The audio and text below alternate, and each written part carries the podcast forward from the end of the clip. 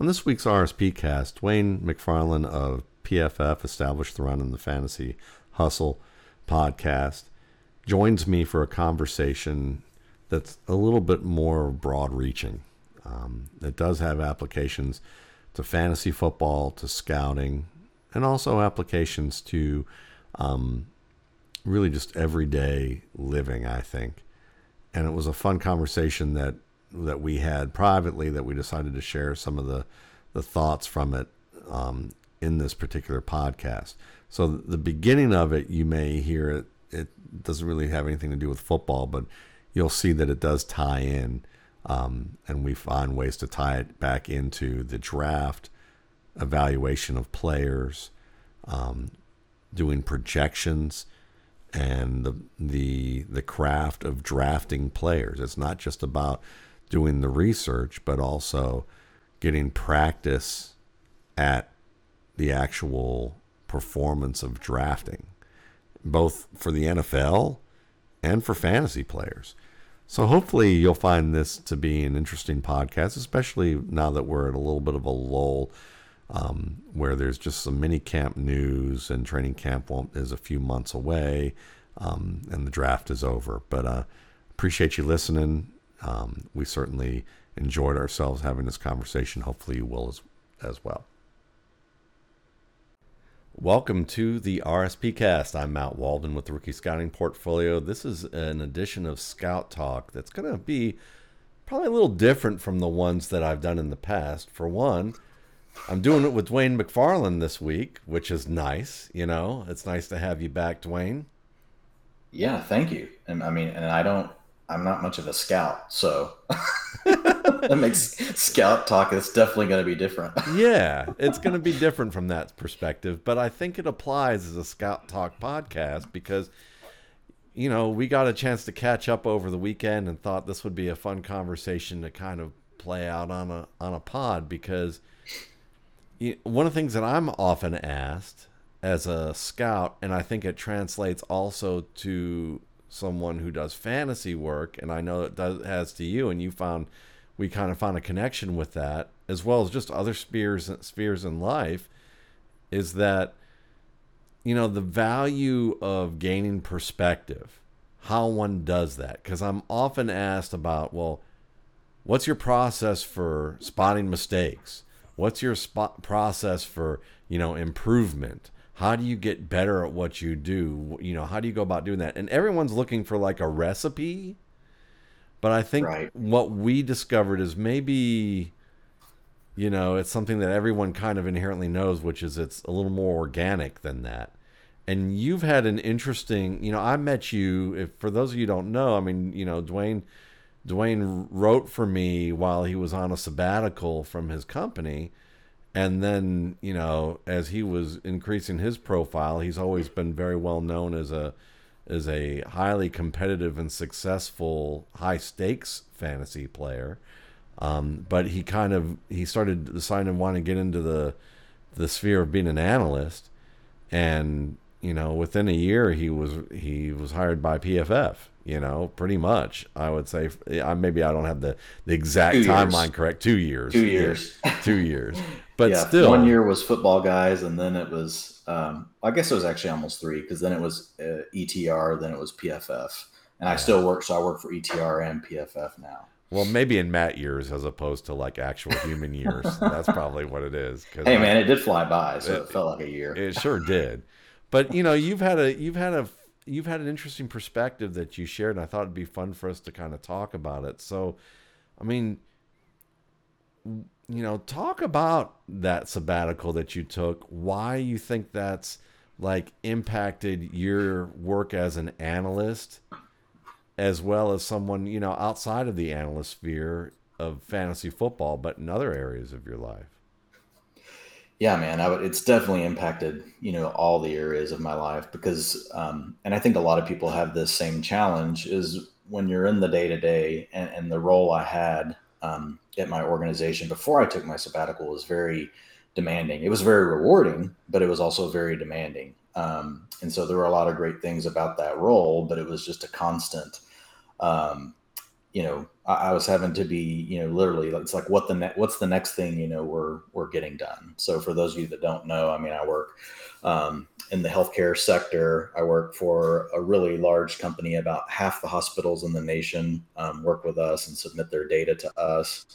And so at the time, I was really running, um, you know, our supply chain data and analytics. So, so everything being sent in from those members um, you know, we would build out tools and different things to help them better use that data, basically, um, you know, to drive, you know, costs down to, you know, you know, we were getting focused on outcomes, all sorts of things. So anyway, as you can imagine, I mean, that's a, it's like a very quick moving space.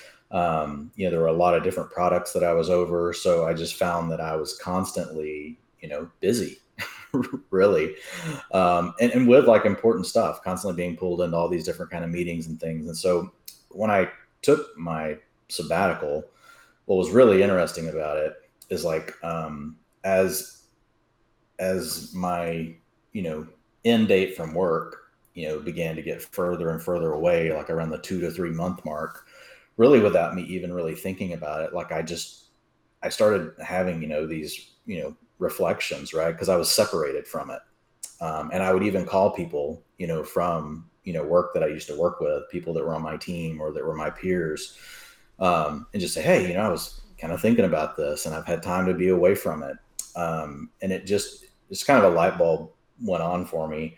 Um, that like one of the lessons, and and it's this continued to happen, you know, throughout the sabbatical.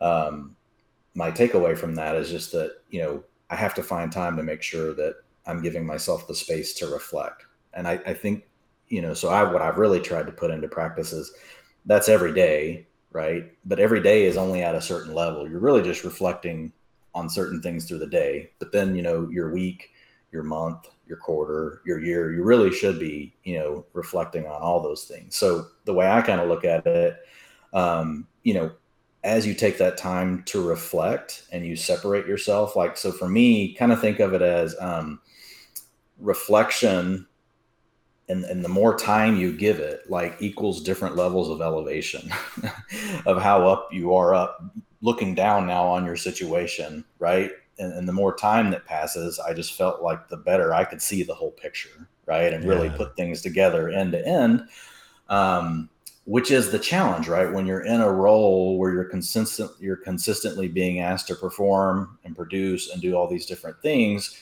but it's still a strategic role and finding that time to be strategic. Um, and and what was interesting is, you know, I just I wasn't really blocking out like enough time to have that kind of space. I was doing it, um, but I wasn't very protective of it. You know, if somebody else needed something, I would let that get bumped off of my schedule. So like now, coming back into the workforce, which I've been, you know, for over a year now, um, I've just been much more protective, right, of that time of making sure that you know, knowing that this is actually going to make me a better, you know, employee, a better person, um, a better teammate, um, a better leader, better peer, whatever. I mean, for me, really, you know, at all the different levels. But that time, you know, equals that elevation. So kind of the forest for the trees thing, right? But at the same time, the other thing I think that I got from it is, and I'm a pretty, I can be pretty competitive, and I also like one of my faults as well as my strengths i would say like it, it helps me and it hurts me. Um, you know i really like to have strong relationships like with the people i work with. So like i actually do care right if we've got yeah. this relationship. Now it doesn't always work. I can't control you know other people's uh, you know emotions and thoughts. And sometimes you know you, you may not be on the same side of an issue and different people react differently right to different things um, but I really do want to basically get along if I can, pretty much with everyone I work with. Um, but I also am very passionate, you know, about my role. So the other thing I found was it just helped me kind of depersonalize, you know, um, because I was so close to things and I probably had biases to those things. So taking that time to be able to step back, not being so close, working on it every single day, um, I was much more open to thinking, man, you know what, I was wrong about that. you know, thinking back through it now, um, I should I would have done this differently, right? And I think we hear that kind of thing all the time, right? People ask you, what would you do differently? And the problem I think is they ask you that like right after something happens. Yeah. like, and it's hard to answer that question right then. But you know, a week, two weeks, a month, two months later, um, you know, as the time goes by, I think you can better and better answer, you know, that that question. And I think the last part, like when you can take time. So, for example, with fantasy, what I found, um, it was either 2016 or 2017. Actually, I had my best fantasy season ever. I had two teams in the top 500 of the Football Guys Players Championship. Um, you know, I did really well, and that was one of those years I was super busy um, at my company, so I couldn't do a lot of the things people are used to me doing now. Right, whenever they whenever they engage with me and all the data and all the different things that I have, I had that stuff, but I didn't have time. I literally didn't even do projections in either 2016 or which which year was Kamara's rookie year? It was Kamara's that was it, year. I think yeah. it was 16. I think. Yeah. So, um, Or 17. I didn't even do. I didn't even. Was it 17? I didn't even do projections that season. But what's interesting is like as I sat down and started to think about, I start. I just started looking at ADP and started looking at where people had different you know players, and I immediately just like started spotting where I thought all the value was. And what's interesting is all those years of doing all that research, even though I didn't specifically do my projections that year, it was still basically there, right? Yeah. Um, the, and, the, and the, weird, the skills you acquired from it. right? And and what's interesting is it may have even it made me better because you know I wasn't zoomed in on any one thing because a lot of times what I have to be careful of is I implement new things each off season, right? I try to because you try to tweak it, you try to get better. Well, sometimes I can get overly focused on that thing, Yeah. right, and lose sight of like the big picture. Um, but that year, like I wasn't really tied to just certain players, but I definitely had like a my my draft strategy was really good. Like just thinking about how to draft, where the right pockets were, what's the right strategy, how to pivot during the middle of the draft. Um, and I also just didn't find myself, you know, um, you know, I wasn't worried like when I didn't get like certain players that I may have really wanted, right? If you go through the whole process of doing your projections and everything and you got these certain guys, and, and not to say that's wrong, right? That, that's how you win fantasy championships. You you draft guys in rounds four, six, seven, eight, and nine that next year will be drafted in the first two or three rounds, right? I mean that that's essentially how you do it, right? And you just you hope you can avoid bust, right, in the first, second, and third rounds. Um, like to not to oversimplify, but I mean that's basically it. And every year is a little bit different, right? Some years it's zero RB may be the best way to go, you know, or upside down draft. Other other years it may be you're better off to go heavy running back. Other years, you know, I mean every year literally is its own animal, and then each draft is its own animal. And what I just found, you know, um, I was like just in a really, I was in a great groove. So I think the other component is like that year, um, every everything I had learned over thousands and thousands of hours of pouring into this kind of stuff for the previous 15 years basically you know it just the assimilation of it all came together like for the better of Yeah. You know the overall outcome right? And i wasn't too focused on any certain part. And it was really interesting because i was kind of nervous about it. And so i thought i was just going to do two or three drafts. I was like i'll just do two or three because i haven't put enough time or research into it. But i did three and it went really good. I only ended up doing 12 teams that year um, but it it it just everything was clicking and i could tell and i and i felt you know it, it was just an interesting you know experience because i couldn't quite put my finger on why you know it was working so well um, but it was Well, let's. This is interesting from the standpoint, and I probably should have prefaced this, and I'll probably preface it before we, you know, when I when I start this podcast, I'll add an intro to it and just say this does have applications to fantasy football, applications to real football, and to scouting players, um, as well as um, teams that have to evaluate or make personnel decisions. Because let's start from like the the high end, like GMs. You know, one of the things that we notice is that when has a GM in the NFL who's been fired ever gotten another opportunity? I think the, you know, maybe you'd say Bill Polian is an example, but did he leave or did he quit and move to another position? I don't know. There there aren't many. I'll put it to you that way. There's there, there's been a few. You got, um, and I can't remember if Gettleman was fired or he just left Carolina to Yeah. go to the Giants. But but you're right. There there's not there's not a ton of them. Um, what was the guy recently that was uh, Kansas City, then Cleveland, and Veach? now? No, No, I know who you're talking about. Dorsey. Dorsey. Yeah. yeah. Yeah. So I mean, he's one, but yeah, it's not. It's not. You, Yeah. you don't see it a ton. Yeah, and and I think that when you're looking at someone who's that immersed in the day-to-day operations of an NFL club, that's a tough role to get thrust into as a new timer and then not to get an opportunity to learn from your mistakes. It just seems like it's short-sighted by the NFL, but they they fear the media saying, "Oh, they've got you know they're rehashing the they're recycling these guys, you know, and they let guys who fail get shots over and over again."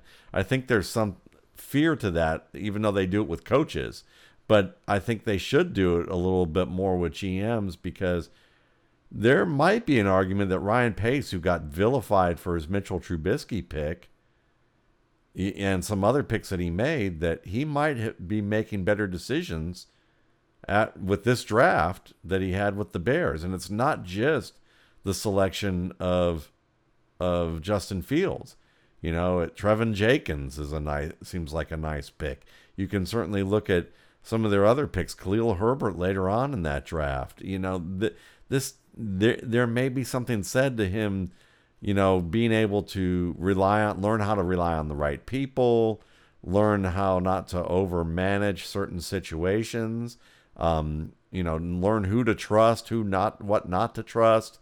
You know, those things come from mistakes and and going through a process enough because you know they present a process and the plan to a, an owner. And if that plan doesn't work and they don't get time to make an adjustment and fix it it might take more time than just well what are you going to do? You had a you had a 6 and 10 season. How are you going to change it? You know well i mean it's just it's like that question. You, you can be too close to everything and with the pressure that you have going on, it might take longer than the timeline people want to give. And I know that companies like to say, well, we're going to we're going to have a quarterly reflection meeting or something like that, even though they don't call it that, but it's like, you know, some meeting where, you know, they have a a, a seminar or some sort of meeting for people to, you know, I've always equated it to self-help type of stuff that Yeah. you, that you see biz, you know, teams do. I had a boss who loved this stuff and and you can get value out of it to a degree, but when it's forced like that, that lack of organic time and space for things just to show up when they show up, it matters. And I think that's an underrated part of all this, Dwayne. You know, that as you mentioned, is that you needed that time for things to sink in, and you didn't know how much time that needed to be. Yeah, and and like it's affected a lot of things about how I approach my, you know, job and career now, right? And the way that I and the way that I work. You know, obviously I try to set the time aside to make sure I can reflect, but even just what I learned from being away, um, just really, you know, there's several things that I'm just you know very different about like in my approach um, to to way that i uh, do my job um, so I, I think and basically what i looked at i you know it gave me enough time to look back and think about what worked what really didn't why. Um, and then you know just to really put together i you know really where i got to is like where am i really strong and how do i play to my strengths? Still challenge myself to grow but you know if my if my job could work exactly a certain way um, you know if it was up to me like how would i make that work? And i i don't think you can answer those questions right without taking the time you know to reflect. And and, and it was from several different angles. One was how do i become more effective? But two like how do i enjoy my work more right? How do i do things that are gonna you know align you know things that naturally you know give me joy right that line up with my work? Because then when that happens right i'm going to do an even better job and then my company gets more out of me right mm-hmm. And then i'm also that's also infectious right? It helps teammates it helps others. It doesn't always you know it, it's not perfect right? Mm-hmm. There's still i still have times where you know those things don't always work the way you want to but i at least have a plan But right? it's not and like i have an idea. Yeah, but it's not like yeah. I mean, you may write down things that you'd like to get better at, and maybe ideas of how you want to do it. I mean, I'm sure that a lot of people do that, but it's not like you're going to get that answer when you write it down immediately. You Right. know, It- and it might not come to you while you're sitting there having this self session or whatever, or even if you're sitting out on a porch or, you know, taking a hike or, you know, it might be while you're watching a ball game with your kids or you're mowing the lawn or, you know, eating dinner with your wife or, or, or, you wake up in the middle of the night and something comes to you, you, you know, that was at the weirdest time, you know, and I think Yep. that that's, that's part of it here is I mean like I you know I really one of the things that really resonated with me is you talked about you know you put in the work and it's not that you can abandon the work and no longer need it anymore it's that the num- the amount of work that you put in had lasting preparatory effects for you so that if you couldn't be around it or you couldn't do it during that time that you still had learned enough to be able to perform well. And maybe, yes, maybe it can, for a period of time, actually be better for you when you aren't stuck to that. And I can give two examples of that as from a scouting perspective. Um, well, one from a scouting and one from a fantasy perspective. The fantasy perspective is, I mean, the best year I ever had in fantasy was like you. I remember I was in a, it was a local league where I won pretty much every conceivable amount of money that our league could do, and it was in a league with competitive people who were football writers early on. You know, when the internet was just getting started, they were with some of the main football sites doing stuff, so they were really tuned in, and they they were good fantasy players. And I came into that draft, I had prepared, but I had forgotten my my preparation materials because I, I ended up hanging out somewhere else, like with my girlfriend that night, and didn't bring my stuff with me. And then realized that when it was time for me to leave her house, that she was too far away for me to go back home and then go to where my draft was. I was going to have to go to my draft, and I might even be late for the draft if I didn't like hurry. Um, so I got there and was not prepared at all, and probably drafted the best team I ever had. Like in the past 25, 30 years I've been doing this, it's still probably the best team I ever had. And it was, and it was by, again, it was because I wasn't so focused on the minutia, like you said. It was, it was literally just kind of rolling with. I think you you're more apt to roll with your surroundings and what's going on and being able to see around you when you're not so tied up in one little point of strategy. Um, I think the same thing would be said from a scouting perspective when I finally stopped writing down everything that I saw and taking notes on everything for the RSP. And it was quite valuable for me in the beginning to learn the game, but then it had a point of diminishing returns for me where it wasn't allowing me I was so caught up in how many how much I was seeing and whether I was going to get this player done for this amount of thing that I wasn't it took away bandwidth to look at the player overall and think about broader things about that player as opposed to the minutia about what they do. And I think that that's where that micro macro kind of big picture minutia type of balance you, having that come into play there there's maybe something worthwhile to stepping away from your process at least for a period of time or at least temporarily to a lot. and part of it is to just play you know and and to just play is more of a metaphor for performing to per, spend more time performing um because if you're spending a lot of time preparing but not enough time performing there's also a craft to performing. Drafting is a performance you know? Um, executing on an operational level is a performance. Um, you know research is not performance. Scott, you know, so there's a re, there's a certain level of performance with research, I'm sure, in terms of how you execute it. But at the end of the day, if you're making decisions based off of that, there's something to be said about getting experience playing. And and wherever you're at, like we're both people who play music, you, you know, and I think we can both say that if you spend all your time practicing but don't practice performing, then it, then you're missing something and you're not and also you're giving you're not giving yourself a chance to be in the environment that you're going to be in to allow all those things you've been practicing to kind of gel and know and tell your body and your mind to go oh this is when you're supposed to do this use this stuff. And if you don't if you're not on that stage enough your your conscious subconsciousness i don't think gets um, acclimated to the idea of, oh, this is when it's supposed to come out. This is, you know, uh, now I'm comfortable enough for it to kind of integrate and do the work. And I think that's why there's something to be said about you have to devote time to play and devote time. And part of play is maybe performance being on stage as well as time away and relaxing or getting away from the grind. Right.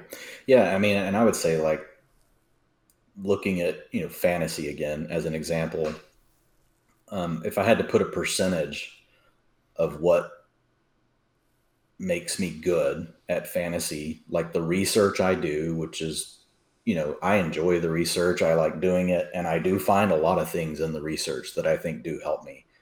And a lot of times it's actually just players to avoid. That's what shows up in my research.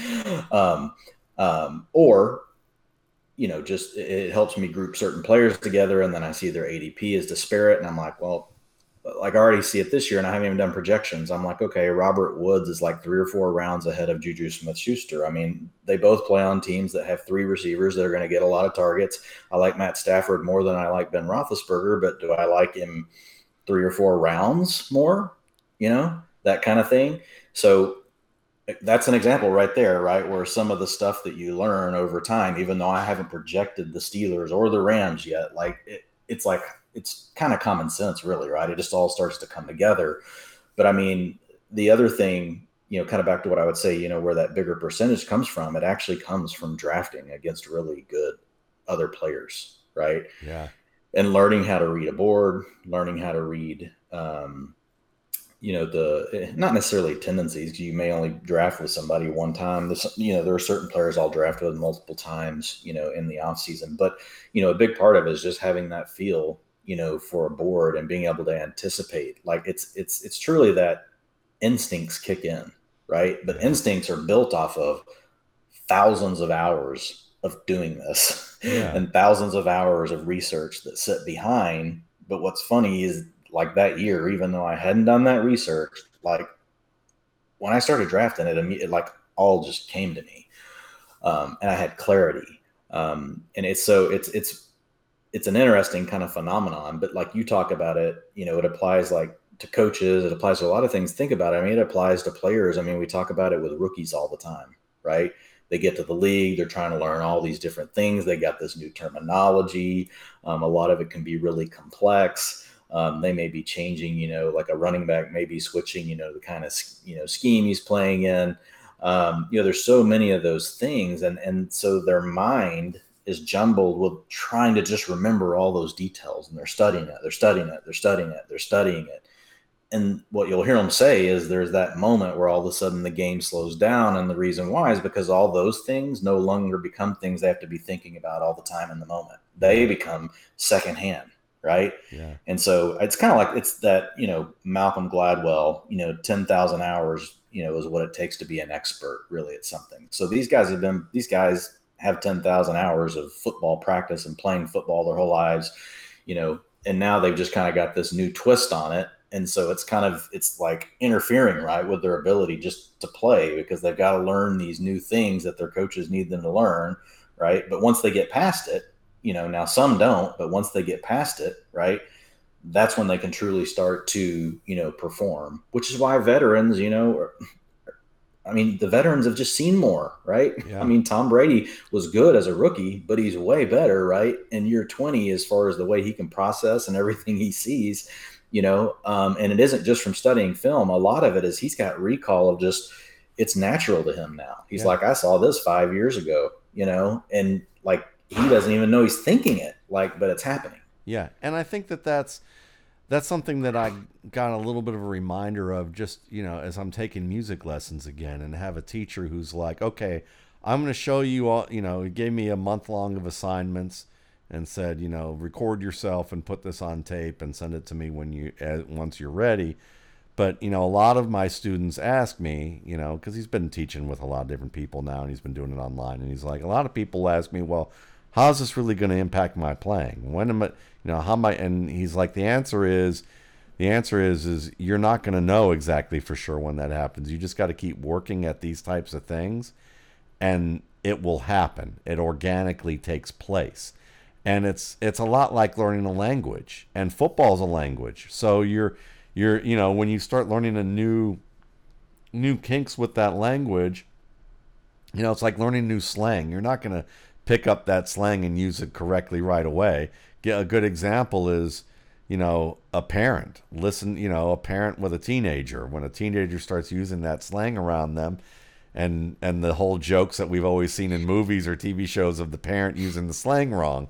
You, you know, I mean, we used to laugh at it when we were kids, and I'm sure our kids laugh at it with us, or they laugh at us when we try to use it, and now it's out of date. Um, you, you know, and and it's those types of things that it's that same process that kind of happens. Is even when you're a kid, you don't just pick it up right away. You don't think about when you picked it up. You just keep hearing everyone say it, and then you learn the situations, and then you start to use it. Um, and you, you know, I think it's kind of like that in a way that you, you have, but there's also this point of where you can short circuit when you're too engaged with something where you don't have enough preparation time and it overwhelms you. Mm-hmm. And I think that's where again the best leaders are good at taking someone and saying, "I'm removing you from this situation because you're short circuiting." And it's not because you're bad, it's just because you're not ready yet. Like this has overwhelmed you and you can't you can't power out of it. Like so we're going to sit you down and just regain your perspective. You need perspective. You need that organic time to look around and go, "Wow, I was really like in the weeds here and couldn't find my way out." And then you watch somebody else and you might even be better than that person. They're just more experienced than you. You might just be more talented than them.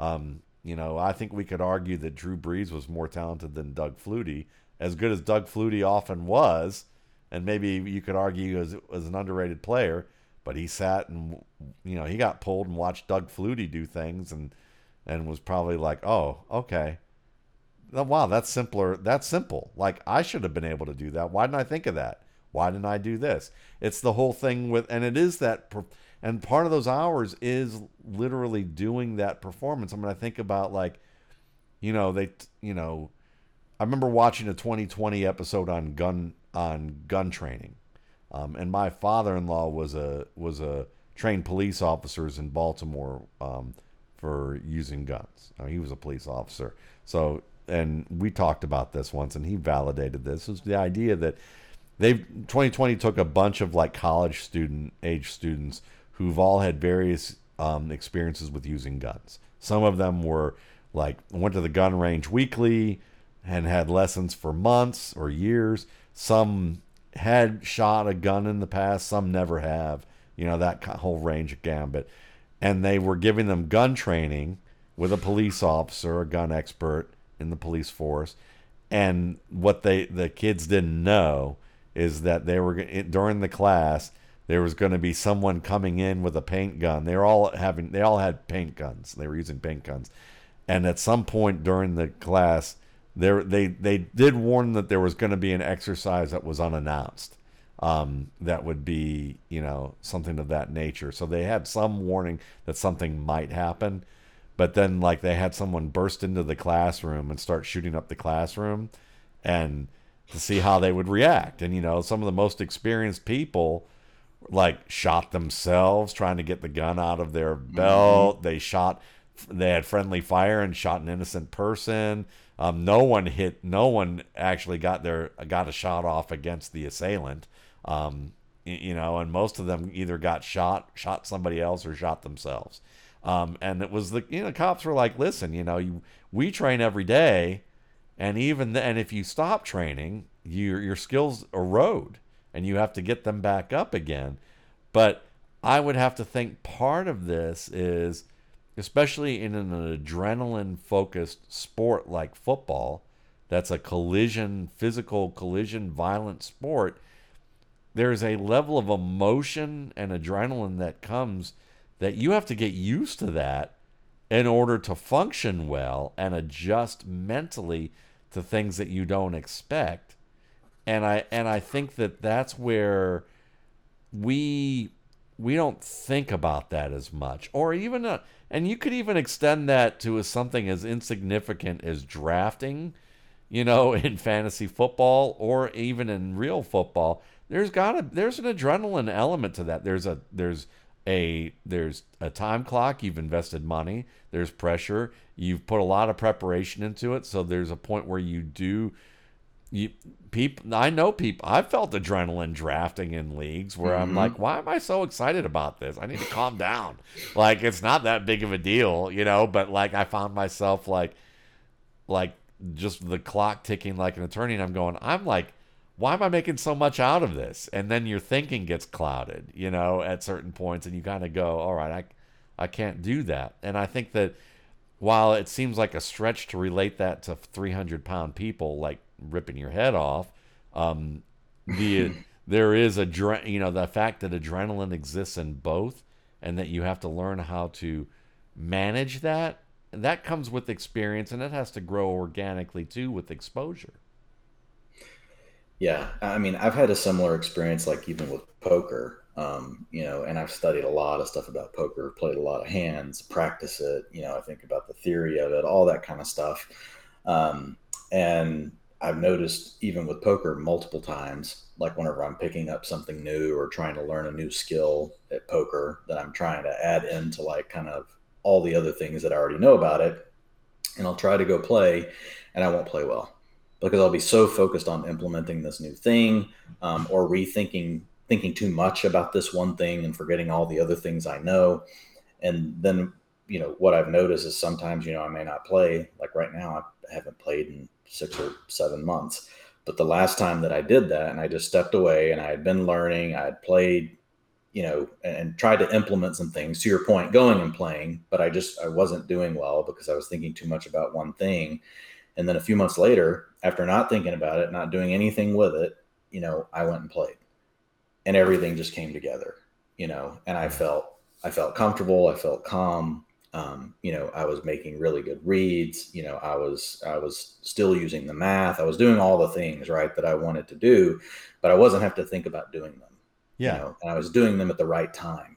Um, whereas if you're trying to implement something new, it's literally you're thinking through the steps as you're trying to do it you know, um, and you're thinking more about, you know, the process and which is okay. Process can still lead, you know, to results, but I was just missing, um, I was missing out on all the other small little reads and tells and different things, you know, from different players. Like I, I was missing all that. So, it, but, but when it all comes together and you've had that time to step away from it, um, that's when I often play my best. And I'm also playing, honestly, it's like, um, less pressure right? Yeah. Because I'm just showing up and playing, right? And my expectations aren't that I'm going to go execute this one strategy or or see if I've learned this one thing. I'm literally like I'm going to go play and I'm going to try to win. Yeah. Winning means putting everything together, right? And and letting it happen, you know, in a natural way. So, yeah, I mean, I've seen it in multiple you know spaces, you know, of my life. But what's interesting, you know, I, I don't see a lot of people that do it. No. Um because what you hear and it makes it sound stupid is you'll hear people say i hear people say this but nobody follows it is like learn as much as you can and work as hard as you can to the finest detail of everything you can possibly do and then when it's time to use it forget everything you know you know and it sounds kind of silly when you hear that but we're like you said there are a lot of people who who don't follow this because they get so crunched for time. There's so many time demands. There's so many like expectations for you to to like it's like the whole idea that everyone's family needs to be like the Hallmark commercials on Thanksgiving Thanksgiving Day. Yeah. You know, and I think any therapist would tell you that most families are not like the Hallmark commercial on Thanksgiving Day. Um, even though they hear more than anything else from people who are feeling that they're in dysfunctional situations, that they lament the fact that their family isn't like the Hallmark commercial. And I think that when we look at like, you know, whether it's movies, television shows, self help books, um, business publications, whatever it is, commercials, whatever it is, we create this false expectation that, you know, that we're going to get this knowledge and apply it right away. Like it's going to give us immediate dividends as opposed to like, no, you're going to get this information and you're going to work at it and work at it and work at it. And it's not going to click to you until a point that you can't even predict. Right. When I take time like to reflect, I'll like there's certain areas I know for sure, you know, that I perform better at. Um, you know, so even just like on the weekly, monthly kind of basis, like if I'm really taking the time to reflect, um, I'm much more able to understand the big picture, choosing certain, you know, which battles, right? Do you want to, do you want to face, you know, or which op or prioritize, right? What opportunities are worth the most? I'm much more likely to be willing to pivot off of an idea sooner if I need to, um, or double down and say, no, I know I really need to persevere through this. Like I know I'm, I know, you know, me and the team are doing the right thing. Um, but if I didn't take the time to reflect then I'm just acting every day, you know, I may double down, I may pivot, I may do, I may, I may still make any one of those decisions. It's just not as, it's not as sound and I feel more stressed by it versus feeling more like I have clarity and more certain and relaxed about it. And knowing when you're reflecting part of it is is that you know everything's not going to work perfect and that's part of what you're you know that's part of what you're synthesizing when you take the time to do that and when you put yourself in that situation you also know that you know mistakes are going to be made and it's not the end of the world you're going to you could you know just don't make the fatal ones right you know make the ones that you can learn from um, and then you know make the change you know if you need to um, whereas when your head's down all the time, every day, it seems like every decision is like this monumental decision. And really, honestly, 95% of the decisions in, you make in a day don't even matter. There's like 5% of them that are really important. And so we spend too much time putting energy into decisions that really don't matter. Right. Using your you blinker is one of them. I'll just say that. and, but you get to one, you, you get to, uh, then, then you get to a critical you know decision right that you need to make and you don't have you don't have the points left i think of it like points you know you got like 100 points you know you can give away each day well if you give away 70 points right to decisions that you shouldn't really be worried about like um, what are you going to wear? What are you going to eat? You know small business decisions um, you know and it's funny i see some leaders sweat all these details and i'm thinking how do they ever like become strategic if they're pouring all now some of them may just be have more bandwidth than me like capacity wise right? Maybe right. they just maybe they have 150 got a higher points. capacity. And they got yeah, always they 50 of them. and i yeah, yeah and they got it they got to get rid of 50 because they got too much energy. Yeah. Um but I, I think that's the other component like that you know spending that time away and reflecting and looking back at it you know um when you're just in the day-to-day trenches you, you waste too much energy on the wrong things you just yeah. do. Um, and that's something to reflect on daily. I think, you know, just, okay, where am I at the end of this day? Cause you need time, you need to have, you need to have, um, capacity remaining right for your family, for your friends, for all the other things that still need to occur. Work isn't everything. Um, so, uh, and what's, what's interesting, there's this natural balance. Like when I find myself doing it that way and I do save those points and I do those things right, what's funny is I'm more energized the next day, and all of a sudden I have these new ideas about the problem I was facing. Yeah, and I didn't even think about it that night. Yeah. You know, I'm reflecting on it the next morning um, when I'm, you know, really at my at my peak, right? Because nothing has really occurred yet in the day. I, you know, got to recharge. I got to hopefully put, you know, take some of those points that I saved and, you know, put them into other people, and then that recharges you. So it's like this cycle. Yeah, your subconscious needs time to work.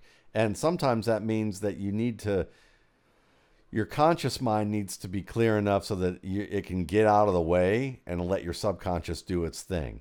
And and I think that there's something to be said about all of that because when you know having when you operate with clarity, perspective, and intuition, that's your subconscious really having been able to work things out. And and I think that it does come down to that you prep and you prep and you prep, but then at some point you've got to give yourself some preparation with the performance as well, in addition to the research. So you've got to prep both. So like if you're and I think where this comes down to from a scouting perspective for fantasy or football or anything really is like you know yes, would I like you to buy projections from me? Would I like you to you know buy my rankings and you know buy the RSP or buy what Dwayne does or get stuff at Footballguys or wherever? Sure. But at the end of the day, I think if you, while it's preferable that you find people who are consciously trying to always grow and tweak their work and do that, you're going to benefit even on a basic level if you just stick with one thing and learn all you can from it and do it over a process of years mm-hmm. to where you're at least going to gain something valuable out of it. You maybe you'll gain more with some products more than others. But I think that if you stick with something with enough time and you give daily devotion to it, to really work at it, I think that what Dwayne described in terms of what he was able to get out of his process is the same thing you'll get out of yours. You know, whether that's whether that's fantasy football or football analysis or it's your own job, you know, and and I think that having that room, giving yourself that room to to to reflect matters. I mean, I remember I remember having a dream once that was like really just odd, and I'm not going to get into it because it's just it'll be boring for people. But it was it was a bizarre, odd dream in terms of like the people that were involved with it like it was like a murder mystery dream. I'll just put it that way. And the character one of the characters was like a very popular um, figure at the time when i was um, but it was very incongru- incongruous with what his role was um, in in my dream. And it just confused the tar out of me. And i remember asking a friend about it. I said i just had the strangest dream and i can't figure out what it means. And the friend said to me ask yourself before you go to sleep to tell ask yourself to have a dream that will tell you what that dreams those recurring dreams you've been having meant. You know like what it actually means. That you're confused you don't know what it means. Can you explain it? And that night i did that feeling silly. And then like the, that night i dreamt and it was plain as day. It, and it was like so plain as day it was like complete, and it was a completely different dream. It turned out to be a dream. The the people that were all incongruous and odd, and I never think about them in general, and I don't even remember like some people were folks I never even listened to their music, and uh, they were like in the dream, like as main characters, and it was just like bizarre. And then the the next dream was like real people I knew, and it was about them and the sit and the situation that I had with them. And it was my subcon giving my subconscious time to go, hey man, can you sort this out? Because what you gave me was too convoluted for me to understand. Like, help me, you know. And I think there's something to be said about just allowing that organically to you need that organic time for things to sink in in order for it to be effective and we're too much like you said too much of an instant like Everything's got to happen instantly. Everything's microwavable.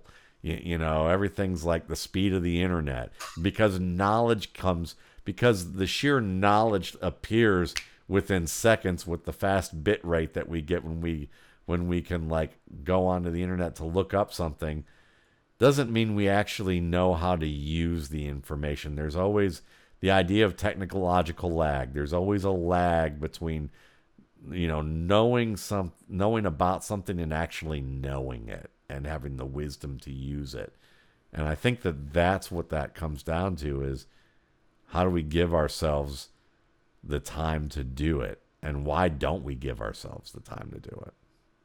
Right. Yeah, I totally, totally agree. Um, like, you know, from a fantasy perspective, like one thing I think of, um, cause I haven't done, you know, my projections yet on most of the teams. Um, and I, you know, I've got a lot going on, you know, career wise too. So, you know, I'm just balancing all these different things. Um, so like an example, like I haven't done the Falcons, but just sitting here thinking about the Falcons without having going and doing like I'll spend three or four hours on a team projecting them. Yeah. But my guess would be, and maybe I'll do this this week and test it, and we'll check back in. Um, you know, maybe I'll project the Falcons. But my my guess is like I could project them right now, um, and it would be probably ninety percent accurate, right? I know they have a new coach that wants to run the ball more. Um, that's what he did heavily in Tennessee.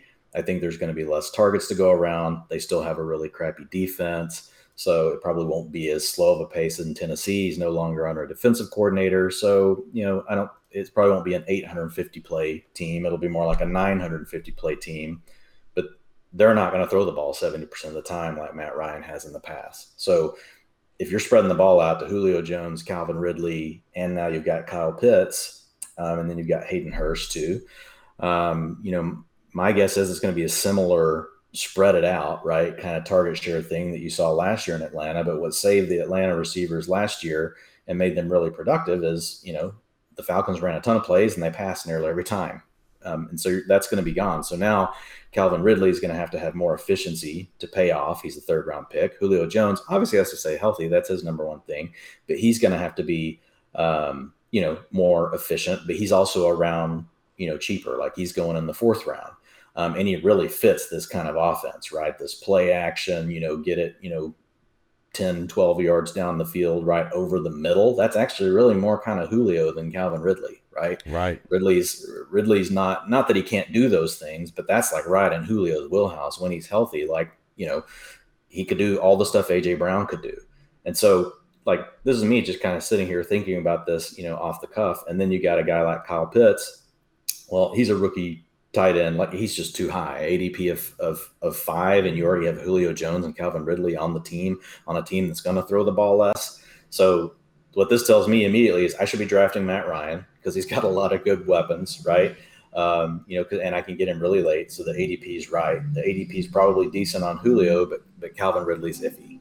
Like again, so it's like just sitting here thinking through, and that comes from having done this, you know, for so long but my gut tells me that's pretty much going to be right. Like when I go do it, and yeah. I spend three or four hours on it. Um, you know, and I, and I find nuggets, you know, here and there for sure. And, and, when you do the deep research, there are those kind of things that you you do really find that differentiate you.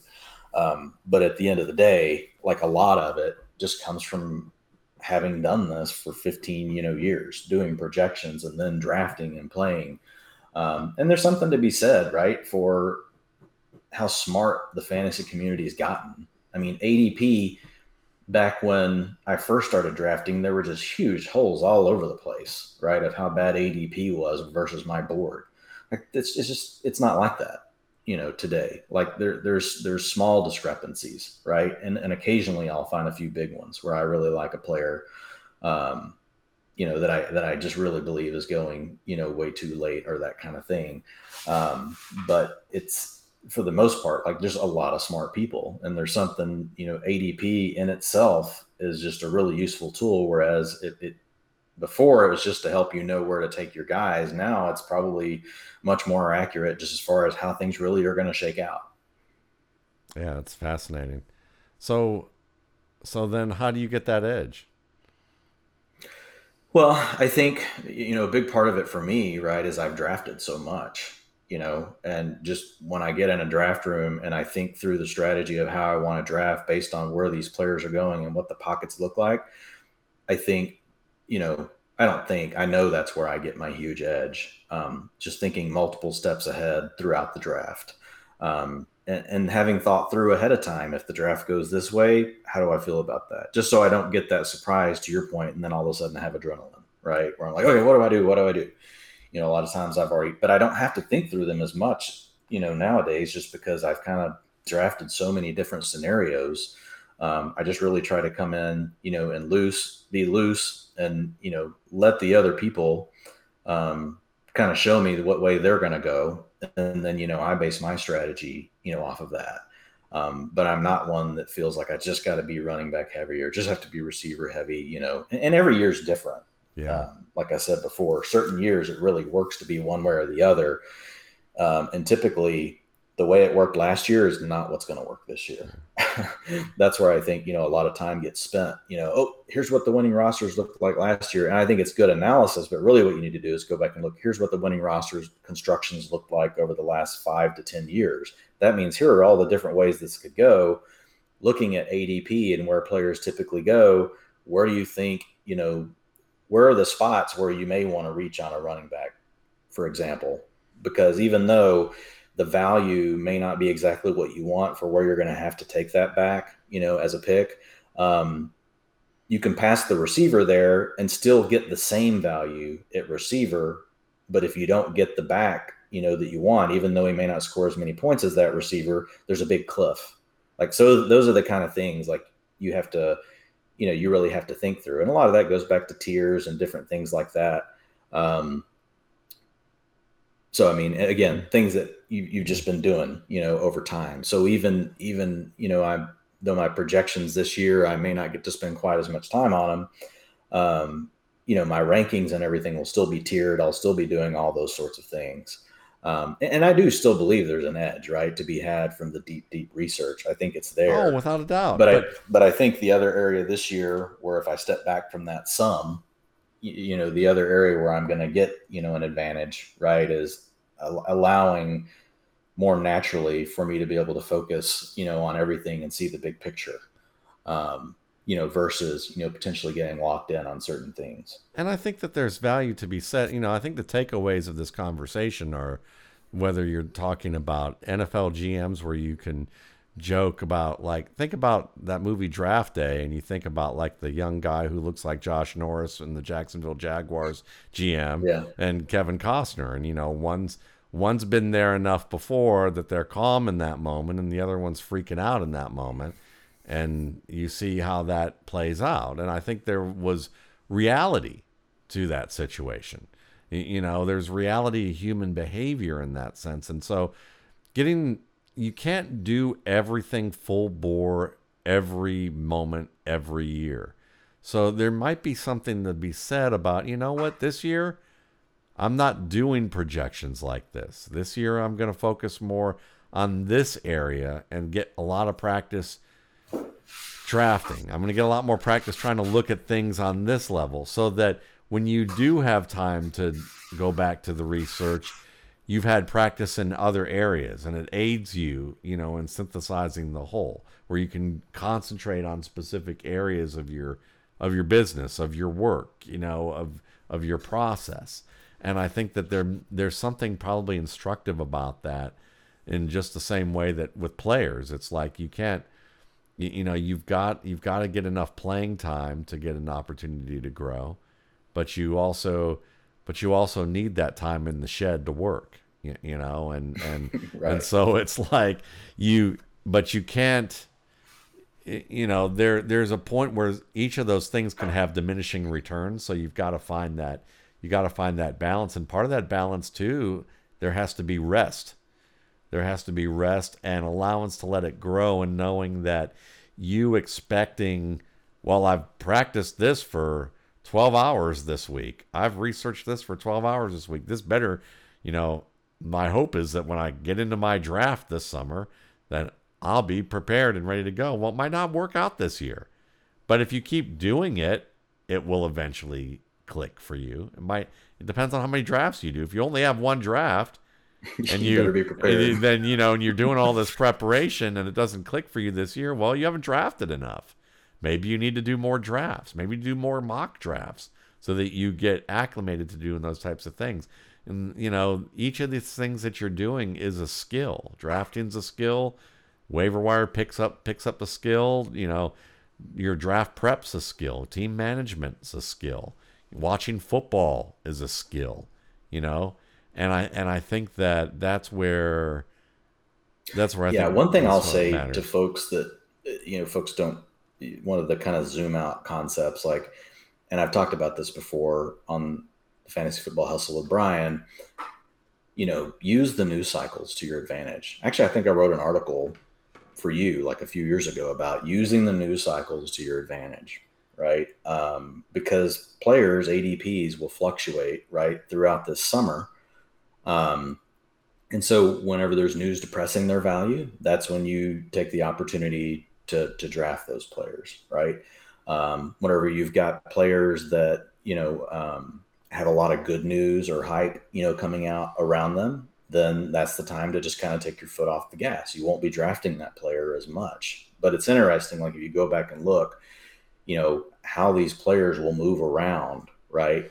You know, so for example, if I'm drafting right now, I, I'm drafting Trey Sermon in the eighth round every time I can because I know what happens in preseason. He makes one, you know, big run, cut back, one cutback zone read, you know, on the backside for 60 yards against third stringers. It doesn't matter. It's all over ESPN.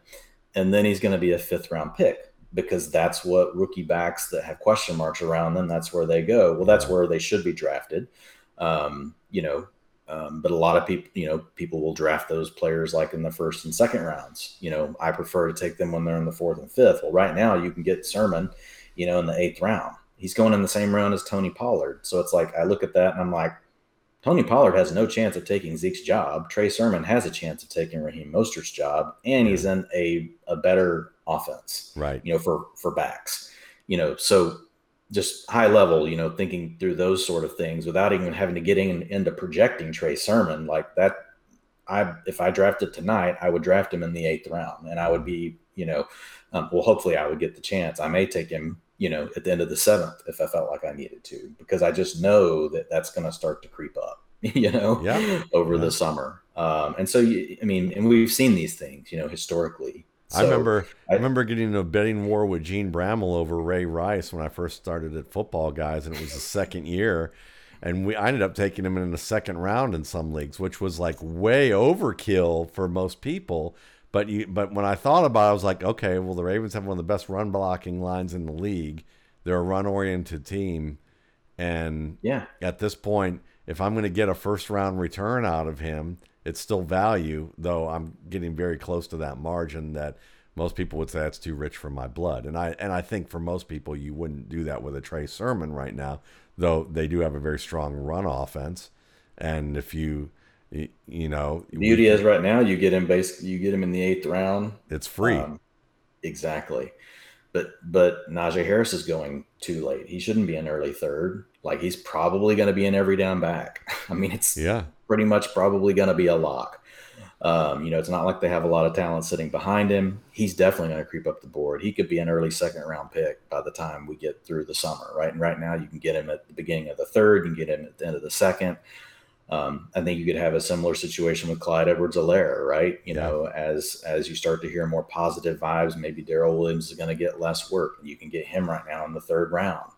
Um, you know, you've got AJ Brown should not be a late second round pick. AJ Brown should be going in the first half of the second round. So like th- those are the kind of things I look at like and without even having done projections, I know these things. Yeah. Like I, I, know these players are, you know, undervalued. I'm not probably going to draft Jonathan Taylor a lot, right? At pick 5 because I know he's still going to have to deal with having other backs on the team. Um, Nyheim Hines is going to have a role. Um, and they re-signed Marlon Mack, you know, before Marlon Mack went down, like, you know, so it's just one of these things where it's like I like Jonathan Taylor. Um, you just don't like the situation for that round. I just don't like the situation for the price, right? Yep. Now, Joe Mixon, everybody wanted to draft him at the end of the first round last year, and we told him on our pod not to, um, just because he was going to have to share the passing down with Gio, and everybody just assumed, oh, now he'll get it. He's just going to get it because he got his contract, right? People will give any reason they can, but at the end of the day, there's just too much of a question. If there's a question, I don't want to use the end of my first round pick on a question, right? right. I, I, like to feel better. And I did the same thing with Josh Jacobs. I told folks, look, love the talent, but you got, they're going to use another back, you know, yeah. in the passing game. So you're basically betting that yeah. that's going to change. And you, and betting on coaching behavior is really hard. Um, you know, so especially whenever there's other, you could take a guy like DeAndre Hopkins at the same spot with literally no what downside do you have and you probably have the same upside people are drafting antonio gibson with the first pick of the second round yeah. like i'm not doing that i can take i could take stefon diggs deandre hopkins davante adams guys that all that if you sit there and think about it right for a minute we'll just hope Antonio Gibson scores as many points as those players, yeah. right? Um, you know, he'd have to almost hit all of his ups. He's going to have to hit you know all of his upside to make him worth picking. Yeah, he'll need an Edgerrin so James like season for that to happen. Yeah, he would need to be like all of a sudden CMC from yeah. 2018, which yeah. he is in that offense, right? And that's in his range of outcomes. But what would you say the chances of him being CMC from 2018? I'd say it's like one or two percent. Yeah. I'm not going to spend my first, second round pick on that when I can pretty much have a 95% bet on a guy like DeAndre Hopkins, a guy like Davante Adams, assuming Aaron Rodgers is playing for the Green Bay Packers, right?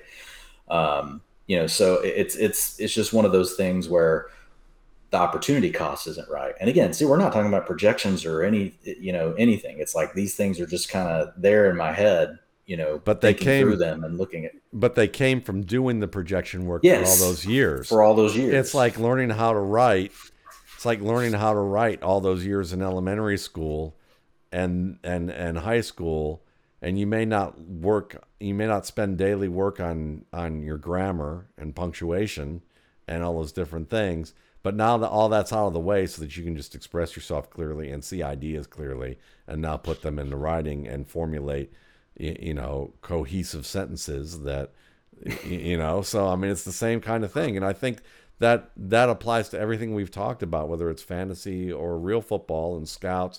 You know, the teams that are most tied in with their scouting departments, I think, yeah. are the ones that because they're tied in with their process, there's not overthinking going on. They can get out of their own way and just watch and then things the coaches adjust. Trust the scouts. yes, and the and now things unfold, and there's not this whole like crazy argument ensuing or Jerry Jones panicking or whoever it is you know, over a situation that another team like a Chris Ballard might be like, well, we already talked about this like five times, and and we've been through it three times already in the past three years. So this is old hat. We know what to do. Yeah, when Jay was on uh, the Fantasy Football Hustle, you know, he brought up Kyle Shanahan, a quote that had come out like the week, you know, before the draft. And he was like, I could talk myself into liking any of these quarterbacks. Yeah.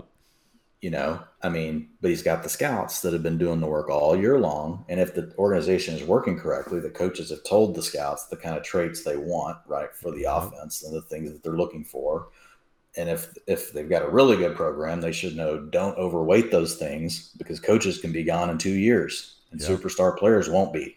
so if you're trying to draft superstars, you know, and you're trying to land really good players in the first and second round, right? Maybe you become more heavily weighted towards scheme fits, right? Rounds three and on. Like, hopefully, those are all the kind of things they're thinking through. I don't know if they are, um, but that that would allow, right, all that all the work that the scouts have have done to a be trusted by the coaches right two they've got a philosophy that aligns like the gm through the coach through the scouts right um, and it makes your decision making a lot easier. Yeah. Um, they're, they're, you know, if, if everything's working the way it should be and everybody's been putting in the time, then you get to draft day. Hopefully, it's that moment that we're talking yeah. about where you've done it all and you step back and it's like you have the clarity you need, you know, and you can be calm and collected and you're seeing all the pieces moving around. Even, you know, you've got that intuition um, and, and you're reading, you know, the draft board I mean, hopefully those are the sorts of things going on. I, I don't know how many teams do it that way. Well, even um, if you assuming let's say let's say the 49ers did what that sounded like, which was that you know, Kyle Shanahan watched some uh, watched some um, Trey Lance and sent tape over to John Lynch was like, "Dude, you've got to see this." You know, and John Lynch was up all night watching him, you know, and like freaked out. Now, maybe what the hope is is that the 49ers scouts maybe that's set up so that the scouts can say here's who we like here are the players we're fine with like these are the ones that you guys need to take a look at and then you can kind of have final say you know or and if they do that if that's a process i'm fine with that if that's how they're going to go about doing it and they they consistently do it that way. So if if we're hearing these stories about Kyle Shanahan sending tape late night to to Lynch and forcing Lynch to stay up till two or three in the morning to to watch someone and come into the office the next day, you, you know, fine, you know, but it, it, as long as it's you know not unusual, you know, an, an unusual thing um, on that level. But anyway, you know, listen, I mean this was a lot of fun. I think this was a you know, it's a different conversation than what we normally talk about, but I think it's a worthwhile one. And, and I know that my audience, there'll be people in my audience who who aren't just like, tell me the right answer. Will appreciate the uh, will appreciate the conversation about process, and most of you are that way. Though I, you know, I I do have understandably audience members who are like, I really enjoyed that, but I do have a question. Can you give me the answer to this? you know, which I, I appreciate too. And I'm more than happy to be able to do that via email. I know Dwayne is as well. You can find um, Dwayne McFarland on Twitter um, and at Dwayne McFarland, correct? Yep. yep. At Dwayne McFarland. Dwayne McFarland. Find me on the Fantasy Football Hustle, yep. Pro Football Focus, Establish the Run. Yep. See? All those good places. You know where to find me. We appreciate you uh, listening in and uh, take some time out to uh, let things kind of grow. All right. Bye.